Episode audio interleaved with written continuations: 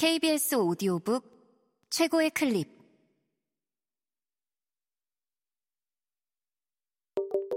KBS 오디오북.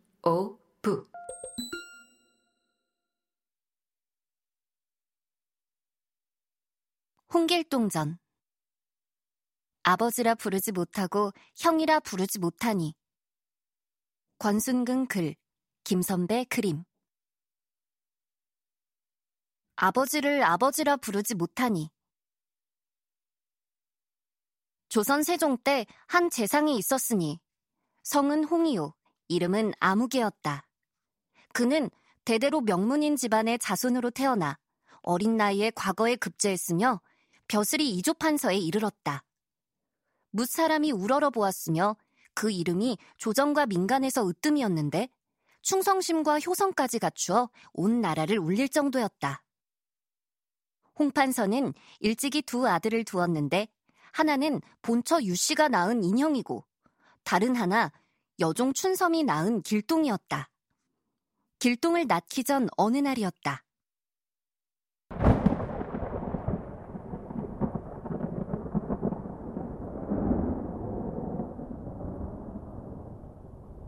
갑자기 천둥과 벼락이 치더니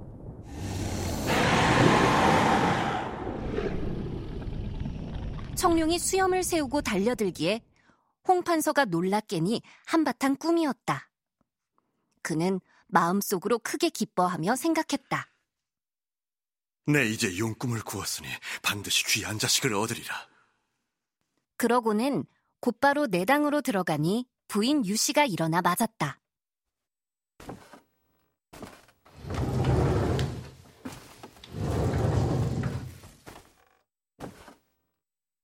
홍판서는 기쁜 마음으로 아내의 고운 손을 잡고 잠자리로 이끌었으나 부인은 얼굴을 바로 하고는 거절하는 것이었다. 상공께선 늘 채통과 위신을 지키는 분 아닙니까? 갑자기 어리고 경박한 자나 하는 짓을 하려 하시니 첩은 따르지 않겠습니다. 부인은 말을 마치고는 홍판서의 손을 떨치고 나가버렸다.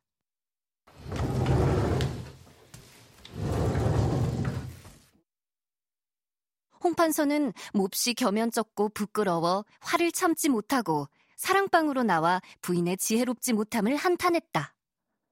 마침 여종 춘섬이 차를 올리자 홍판서는 그 고운 태도에 끌려 춘섬을 이끌고 곁방에 들어가 잠자리를 가졌다. 이때 춘섬의 나이는 18이었는데 한 번 몸을 허락한 뒤에는 문 밖에 나가지 않고 다른 사람을 만날 뜻도 전혀 없어 보였다. 홍판서가 이런 모습을 기특히 여겨 춘섬을 인첩으로 삼았다. 과연 그달부터 춘섬은 태기가 있어 열달 만에 옥동자를 낳았는데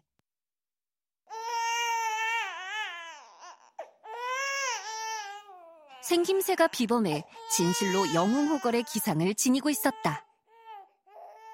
홍판서는 매우 기뻤지만 한편으로는 길동이 부인 유 씨의 몸에서 태어나지 못한 것을 아쉬워했다.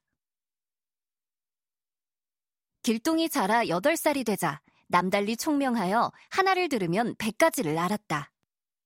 아들을 사랑하는 홍판서의 마음도 더욱 깊어졌지만 길동의 근본이 천안 출생인 것은 어쩔 수가 없었다. 홍판서는 길동이 호부호영하기라도 하면 곧바로 꾸짖어 못하게 했다. 그러다 보니 길동은 10살이 넘도록 감히 아버지와 형을 제대로 부르지 못했고 노비들에게도 천대를 받아 그 한이 뼈에 사무쳐 마음을 가누지 못했다. 어느 가을 보름 무렵이었다.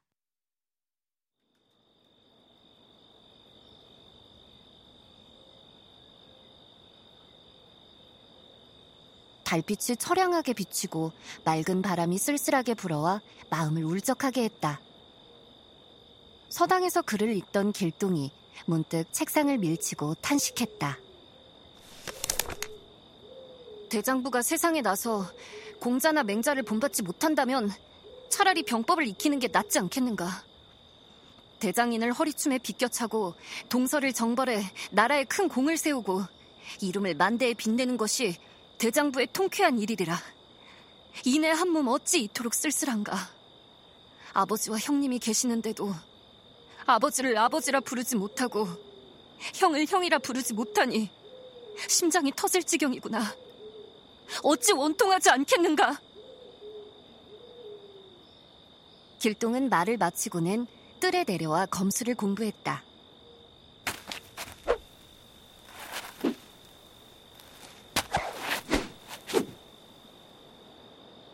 마침 홍판서가 달빛을 구경하러 나왔다가 길동이 밖에서 서성이는 것을 보고는 즉시 불러서 물었다.